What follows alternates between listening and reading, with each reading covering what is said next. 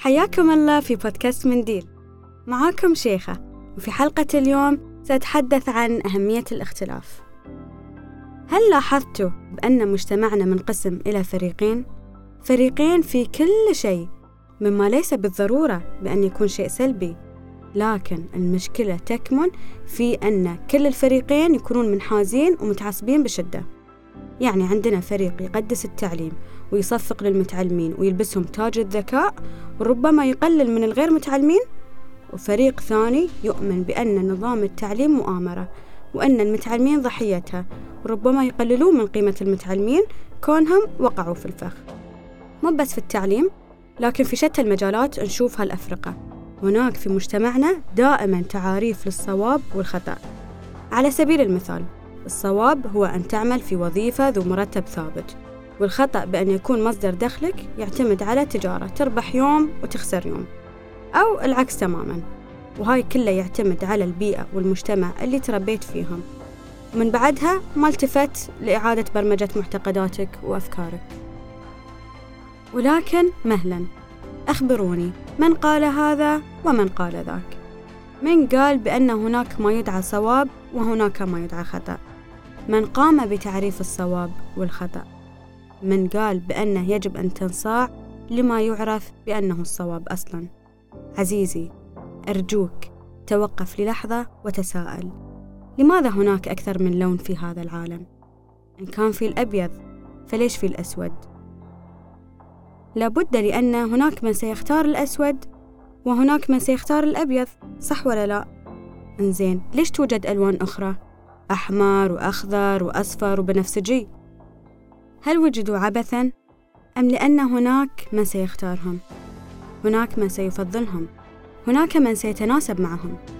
هاي الألوان كلها هي قراراتنا ومفاهيمنا. وما هو موجود ونرغب به وما هو موجود ولا نحبه وما يحبه غيرنا ولا نوافقه الرأي. فلولا اختلاف الأذواق لبارت السلع. أليس كذلك؟ وأنا أقول لولا اختلاف آرائنا وأفكارنا لما كنا سنتقدم ولا خطوة واحدة للأمام. لأن الاختلاف هو من يصنع الإبداع والنجاح والإنجاز.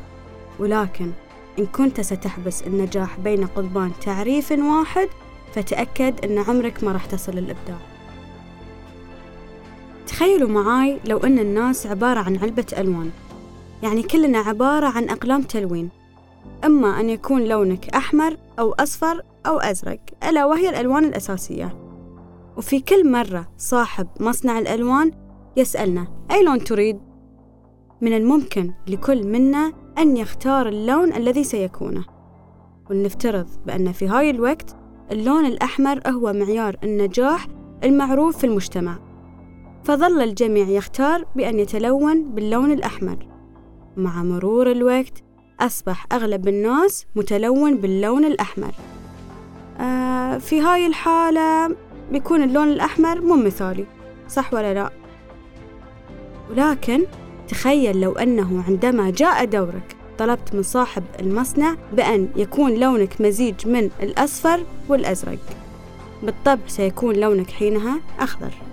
وهاي اللون أساسا لم يكن من ضمن الخيارات المتاحة. لذا سيكون وجودك نادرا. لست نسخة كالموجودين بل صنف جديد نادر مثالي ولا يعرف سره أحد. هذا تماما ما أشير إليه.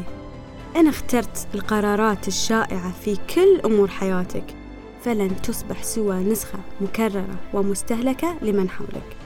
أقولها لك مرة ثانية. أنا اخترت القرارات الشائعة في كل أمور حياتك فلن تصبح سوى نسخة مكررة مستهلكة لمن حولك. لن تكون مبدعا لن تكون استثنائيا ستكون فقط شخص متوقع. لذا لا تنصاع نحو التعاريف الذي وضعها من حولك بل كن أنت استثنائيا كن أنت أنت كن صاحب قرارك وصاحب معاييرك. أي ضع معايير النجاح لنفسك حسب ما تجده أنت مناسب لك. وانتبه بأنه حسب ما يناسبك أنت ليس المجتمع. مما يعني هذه التعاريف ربما لا تتماشى مع من حولك. وعادي لا بأس بأن تكون استثنائيا بطريقتك الخاصة وشخص آخر استثنائي بطريقته الخاصة. لا تحاول بأن تجبر من حولك بأن يروا ما تراه أنت ولا تحاول أن تقنعهم بمفاهيمك الخاصة ولا حتى تحاول أو ترغب في أن يفعلوا ما تفعله أنت. بل على العكس تماما احترم رغباتهم تماما كما تود منهم أن يحترمون رغباتك واختلافك. حتى وإن كنت ما توافقهم الرأي فلا بأس من ذلك. بالحديث عن الألوان والاختلاف خلوني أكلمكم عن نظرية. تقول هالنظرية بأنه من المحتمل بأن نظرتنا للألوان قد تختلف من شخص إلى آخر حسب جيناته. يعني اللي أنا أشوفه أحمر بعيني ممكن أنت تشوفه أخضر لكنه لازلنا نسميه بنفس المسمى. لون السماء والبحر متشابه ما حد يختلف على هالشي لكن ماذا إن لم يكن أزرق في أعيننا جميعا؟ ماذا إن كنت أنت ترى البحر أخضر والشجر أحمر والدم أزرق وأنا أشوفه بترتيب مختلف تماما عن الترتيب اللي أنت تشوفه. وهكذا. ومن ثم نأتي ونتجادل فيما إن كان اللون الأزرق أكثر راحة للعينين أم الأحمر. يؤمن بعض الباحثون بهذه النظرية ويجرون عليها بحوثا مستمرة لإثبات صحتها من عدمها. لكن بغض النظر عن صحتها تخيل لو أنها كانت صحيحة. وقس هذه الفكرة على كل الحوارات التي تخوضها مع من حولك.